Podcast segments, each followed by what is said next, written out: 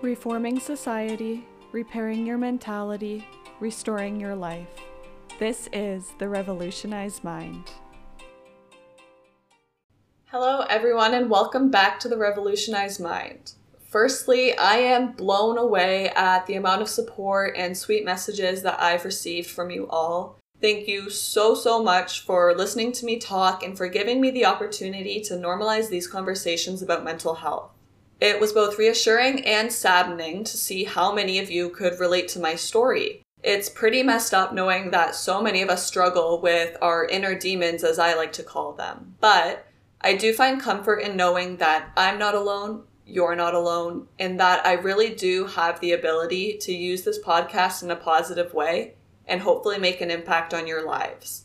So, thank you to those who have reached out, shared their stories with me, asked me questions, and for just reminding me of why I started this. Remember, you don't have to see the whole staircase just to take the first step. One step, one breath, one day, one smile at a time, or whatever gives you meaning. We will get through this together. Enjoy the episode. Today's topic is mental health versus mental illness. You'd be surprised at the amount of people who don't know what the difference is between these two terms or that there even is a difference at all. Mental health and mental illness are not synonymous, meaning that they cannot be used interchangeably. And this is information that you would assume is common knowledge, but is actually not something that is talked about as often as it should be. I thought it would be super important to emphasize the distinction between mental health and mental illness before we move on with the rest of the podcast because language is arguably the most important factor relating to the stigma that is still so prevalent in our society today. Increasing our knowledge on these topics is the first step that we can take in a positive direction. Education, awareness, recognition, language, and so many other crucial factors stem from what we know and what we think we're allowed to feel and do with our lives. And if there is one thing that you're going to take away from this episode, please remember that one in five people have a mental illness, but five in five people have mental health. This conversation is relevant for everyone, and not just those who have experienced mental illness, because we all have mental health, and it's up to us to make sure that we pay attention to what our mind is telling us and to do whatever you need to to allow your brain to do all the sciency chemical stuff that it's supposed to. Sorry, I'm in Bachelor of Arts, not science, but I'm sure you get what I'm saying. Just as you work out for your physical health, and I know your mental health, but bear with me you need to spend time and energy on your mental well being to ensure that you are the happiest, healthiest, most successful version of you that you possibly can be. So, I learned all of this information in jack.org's mental health advocacy training that I have completed annually the last three years.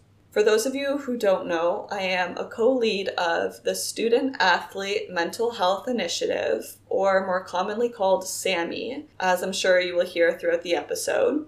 And there are several campus teams across Canada who aim to reduce the stigma, normalize the conversation, improve education, increase access to resources, and to just really give student athletes a place to feel comfortable sharing their story and openly discussing their mental health.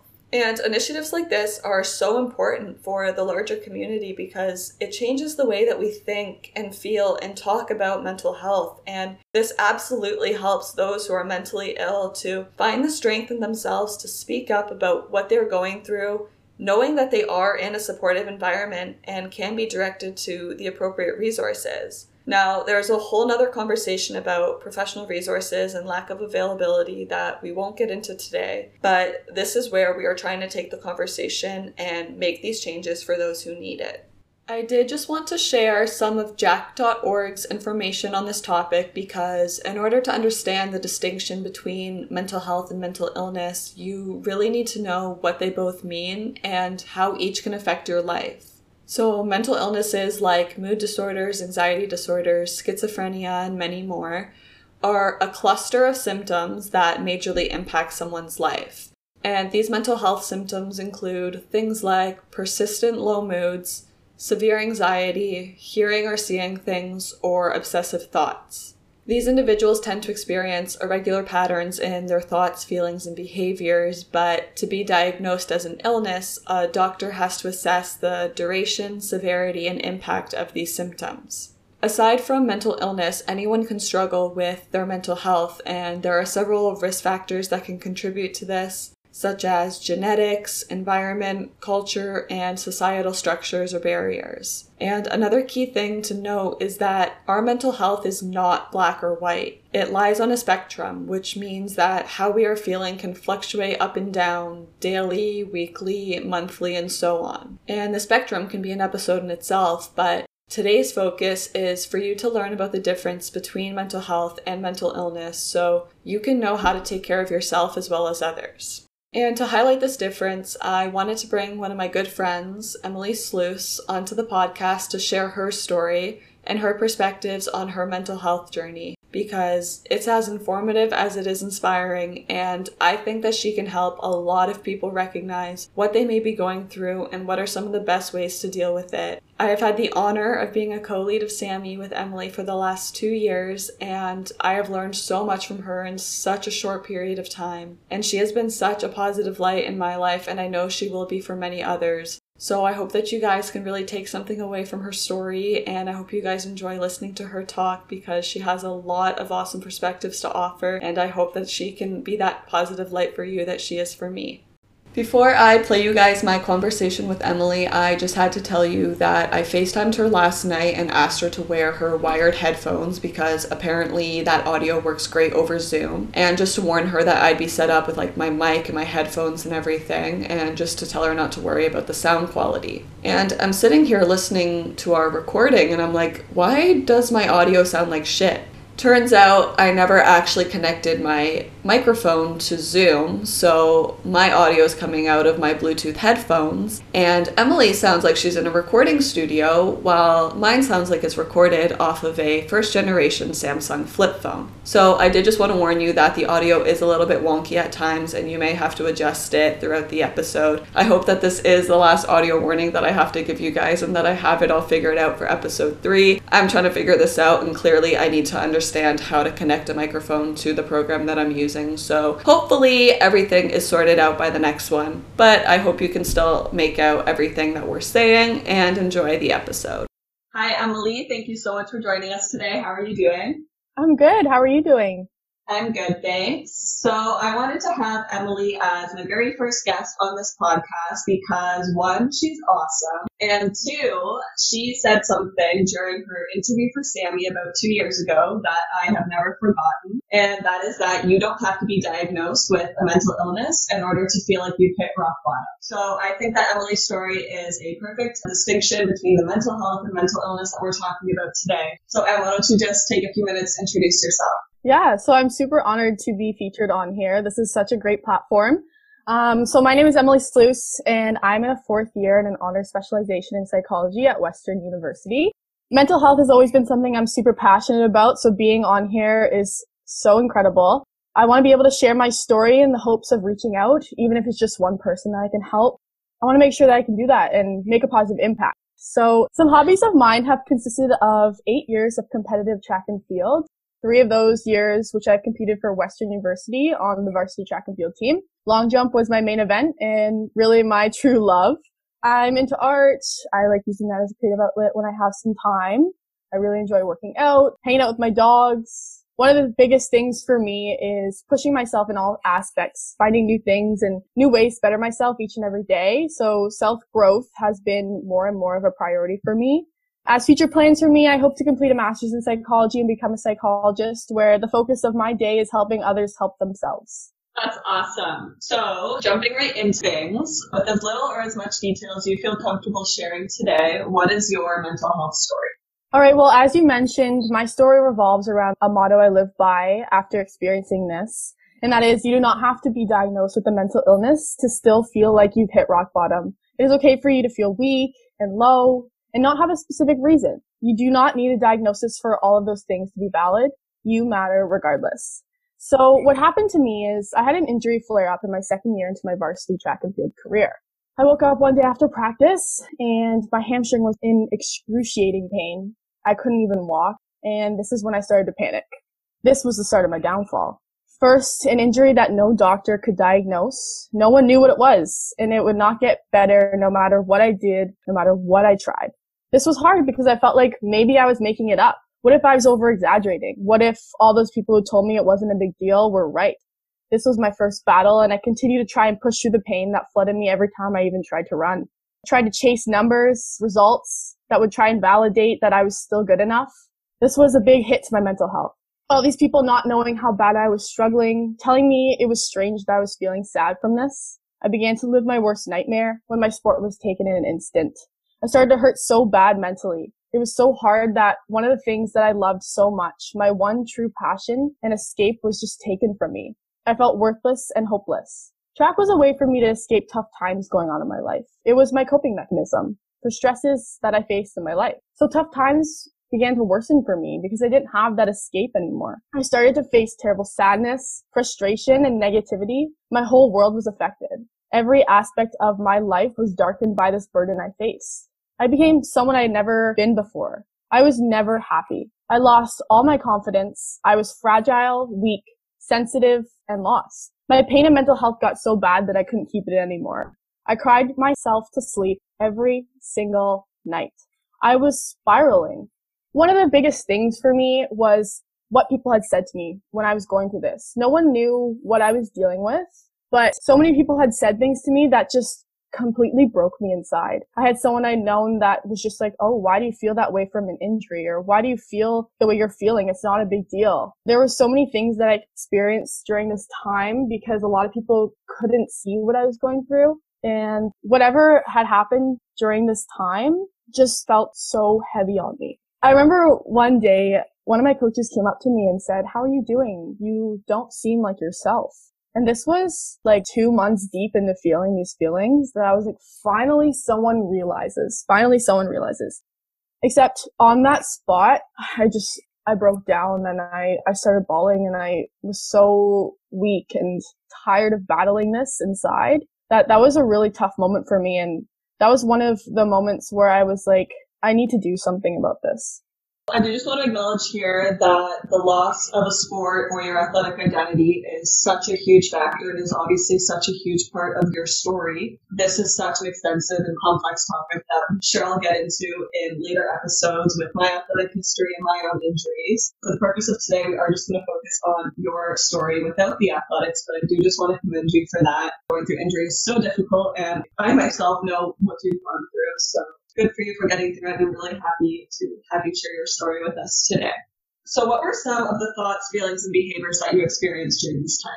Okay, yeah. So, some of the biggest ones for me would be self doubt, sadness. I felt lost. Self-doubt for me existed because I had so many people around me doubt what kind of athlete I was. I was coming into this very confident in myself and that self-doubt kind of just really destructed me and that self-doubt consumed me. I was like, why do I feel like this and why am I not good enough? That was a big thing for me. I also felt like no matter what I tried to do, I just kept being pushed deeper and deeper down. I tried everything. I wanted to get out of it so bad, but no matter what I tried, it didn't work. And I just felt like I lost every ounce of confidence in myself. And that was really hard for me because that was something I'd never struggled with before. Confidence was always something that helped propel me in everything I do. And it was one of my strong suits. So that loss was really hard to deal with. And that goes into stigma too. Like you're saying that some people didn't really believe what you were feeling. So you thought that you couldn't believe what you were feeling yourself and you were maybe ashamed of coming forward because you didn't know what you were feeling and nobody was there to help you. Exactly. I do just want to have a quick discussion about language here and comment on the fact that you never use the word depressed when describing your own story. And I think that this word is used so casually in society, and people don't actually understand the impact that it can have on those who are mentally ill. And being someone who is clinically depressed, hearing that word being tossed around so freely by people saying things like, oh, this is so depressing or oh, I'm depressed when they're really just sad is so detrimental to my well being and our well being because we know what that state feels like. And for people to just say it just to say it is so harmful. And I'm not sure if this is because you study psychology or you're just a huge mental health advocate that you're super aware of the language that you use. And we will get more into your story later and talk about how you were able to distinguish your mental health struggles from a mental illness. But this is a super important conversation to have with people. And I think if you do hear that word being used in a casual social setting, it should be something that we do acknowledge and tell them that that's not okay. I'm not trying to be ignorant or ignore the fact that people could be actually using this language because they are depressed or they are going through a mental health struggle. But it's a process of assessing the situation. And if somebody does say that to you, maybe ask them, are you okay? Or do you want to talk about anything? Because then they can see the effect that those words can have on people and the severity of using that language in a social setting. And hopefully it'll make them rethink their word choice moving forward.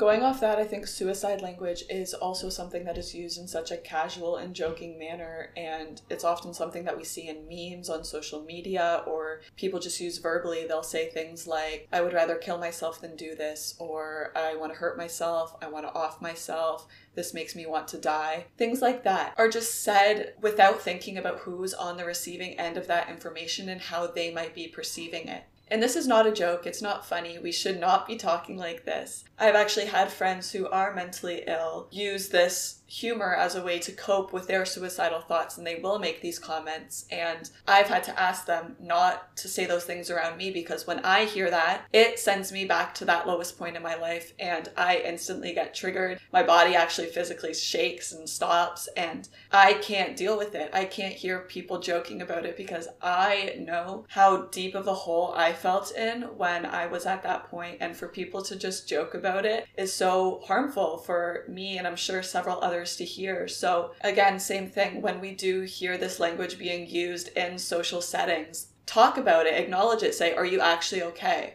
Why are you saying that? Does this actually make you feel that way? Are you having suicidal thoughts? And this will make people rethink the words that they're using and how they go about their feelings and conveying them because there are so many other ways that you can make those jokes or you can say what you want to say without using this negative mental health language. That really resonates with me because I've had a lot of people in my life struggle with mental illness and I've had a lot of involvement in trying to help them get out of that. And hearing those things constantly from someone who is mentally ill completely crushes me inside because there's nothing I want to do more than help someone and help them get out of those constant negative thought patterns. And for me, I've never resorted to using that language because I've known how harmful that's been and how how consuming that's been in their lives. And then also for me, dealing with my mental health instead of a mental illness, that was a big struggle as well because a lot of people were like, you're not diagnosed. So what do you mean you're sad? Or you're not diagnosed. So you shouldn't feel that way. And that was really destructive too because just because I didn't get diagnosed or just because I don't have a mental illness, that doesn't mean that I can't feel sad or I can't feel this way and no one should invalidate the way you feel based on that diagnosis. Everybody has mental health and you kind of don't realize how important and how destructive these things can be until you actually go through it yourself. For me, I always knew mental health was important, but I didn't know how terrible and how consuming it can be when you go through such dark things. And I just, I think that you have to be really careful on how you convey how you feel and how you use that language to other people who are struggling because you never know what someone is dealing with. Yeah, I completely agree. Um, just knowing your audience, knowing who you're talking to, what kind of state they may be in, and just taking a moment to really think about what you want to say before you actually come out and say it because it can be very harmful. And then similarly along these lines, like before you actually open up and tell someone your mental health story, I think it's super important to ask them if they're in the right headspace to take in that information because it could be a really dark and difficult conversation to have. And sometimes you're not always ready to hear that. I know when I'm not doing well myself, I am not really in a state to take on someone else's story or listen to their struggles and to put yourself first because you can actually help that person if you're not able to help yourself in that moment. So recognizing that from your own end and from being the person who's wanting to share that story. Just be aware of where you're coming from, where the person around you might be coming from before you start jumping into things because it is a very serious topic. And I think this is a super important conversation to have in terms of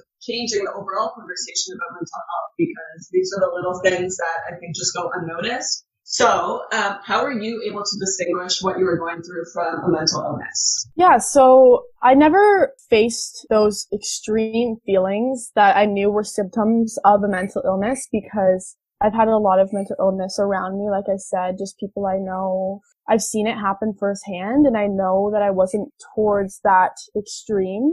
I knew what I was feeling was not okay, but I knew that it wasn't a mental illness.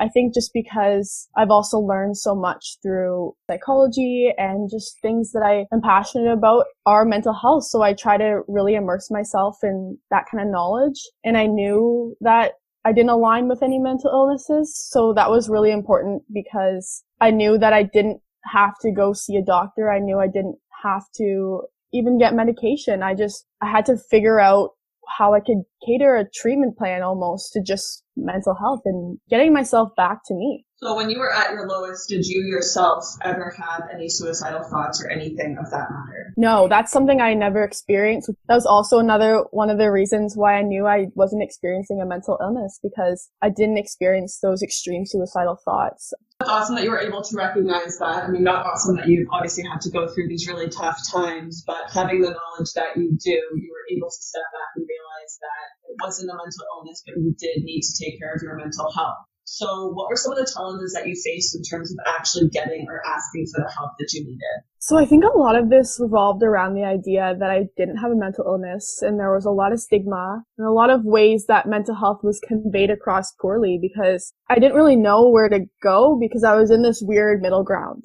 And that was something I really had to battle. And I had to really validate myself. This is where I stepped back and I was like, no, like you are totally okay for feeling this way. And you're going to find a way that you're going to be able to get through this. Sometimes it's trial and error and reaching out really helped. I started to reach out to some friends and family members, people that were close to me and that kind of were able to understand me because they knew me so well. And I think that was a big turning point for me and something I've never looked back on because I knew the importance of reaching out to people.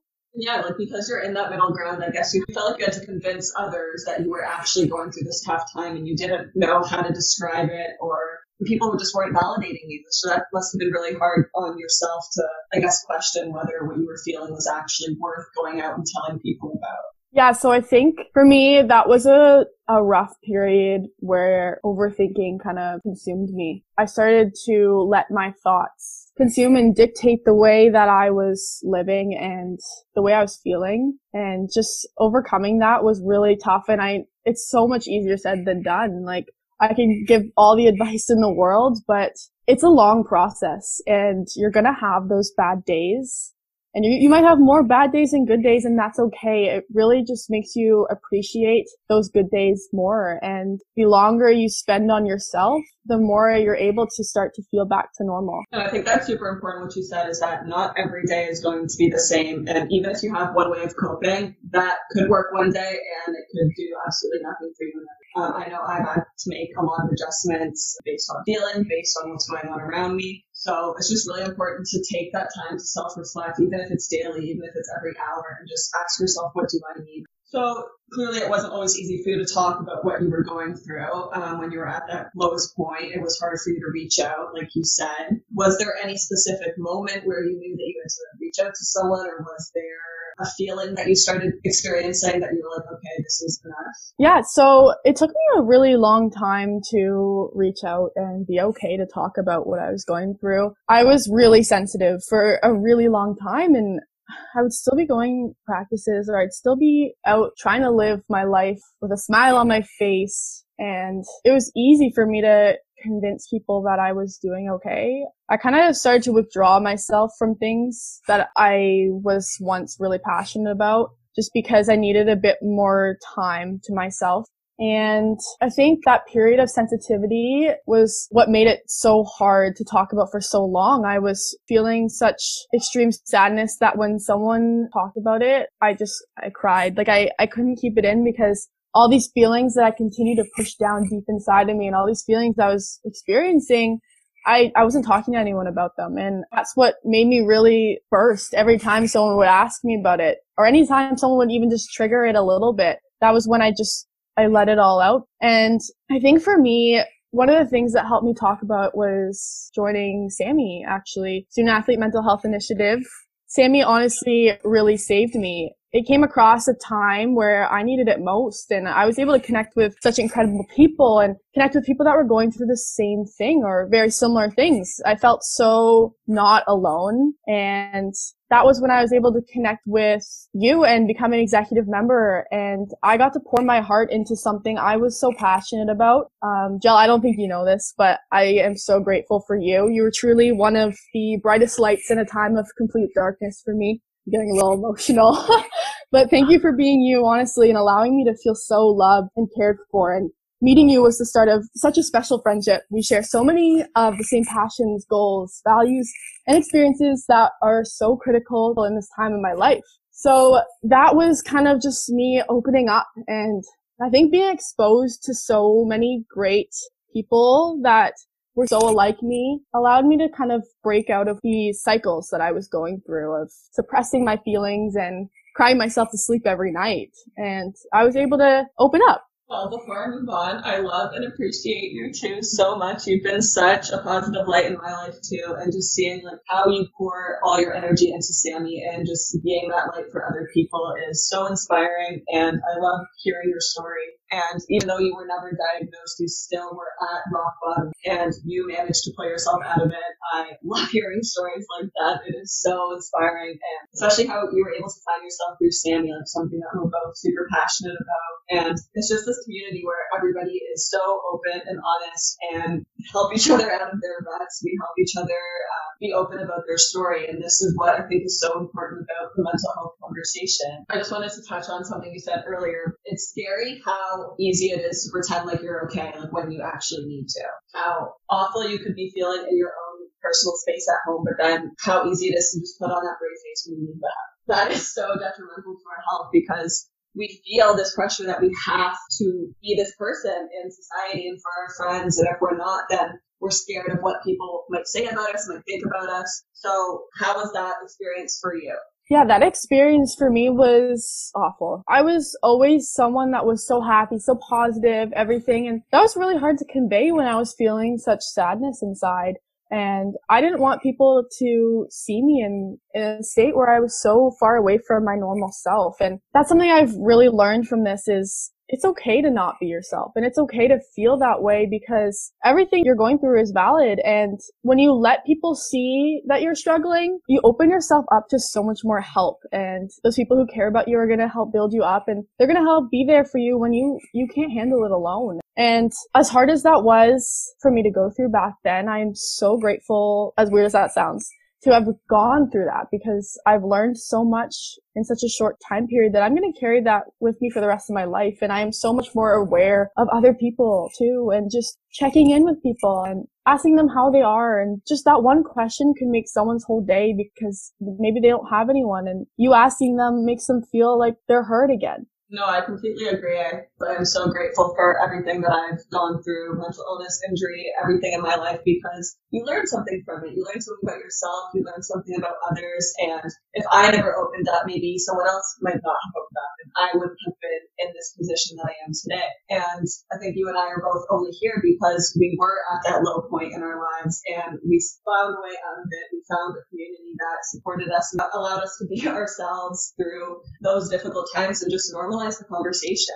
I think it's so good that we can channel all of that negativity into something so positive now. And just being able to help other people is all I've ever wanted to do. And I really needed someone back then, like desperately needed someone. And now I can be that someone for someone else. And that's all I can really ever ask is just try and help people who are going through similar things and not let them reach that dark spot or not let them hit rock bottom. I love that. And that's like that compassion that you build. Like you understand what you're going through. And although that's not something that you should maybe say to someone when they're reaching out to you, um, you do have that empathy. You know what they're going through so you can actually support them, whether it's verbally, physically, just by being there with them or by jumping on a podcast and sharing your story. Like, you don't know how many people that that actually helps. And I'm the same way. I've only ever wanted to help people. So that's why I started this podcast. I wanted to use my story and bring people like you on the show to share their story and just show people that they're not alone, like you said. So what were some of the ways that you coped during your lowest point? Well,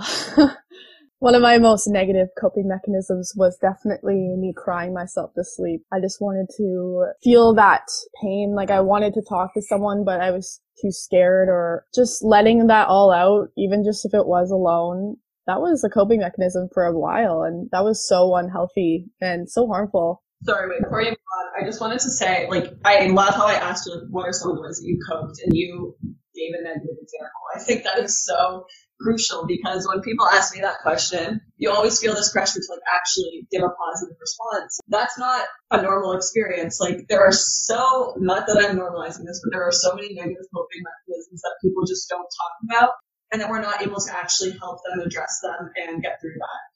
I think a lot of times the path goes through negative coping mechanisms before you realize that that's not healthy and you need to choose a different outlet.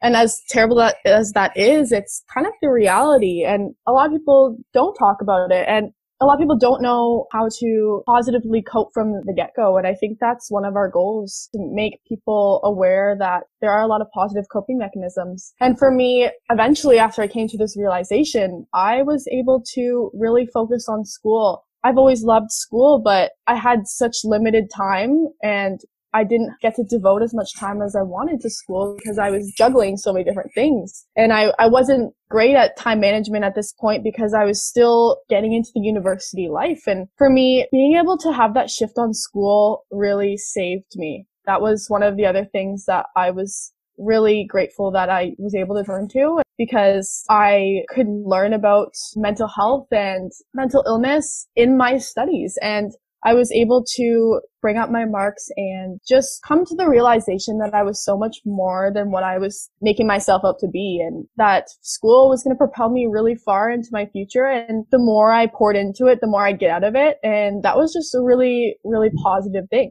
And that's awesome that you realize that, especially that you're studying something that you are passionate about and something that you can use in the workforce and something that you do want to continue to pursue throughout your life. I think that's awesome that you were able to take that extra time and energy that you were putting towards your sport towards something else that you loved and have now built such a stronger passion and dedication for it.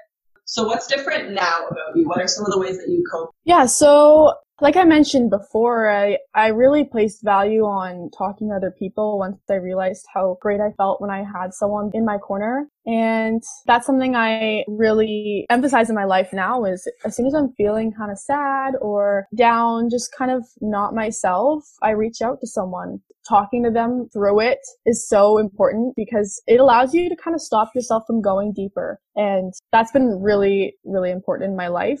Another thing for me is I've placed a greater value on self-reflection. Just really taking the time to sit down and kind of explore a little bit of how I'm feeling, what I'm going through right now. Am I feeling upset? Okay, how do I fix that? Or do I need more time to myself? Or what are some ways that I can build myself back up? Just really spending that time on myself has been critical, especially in times right now.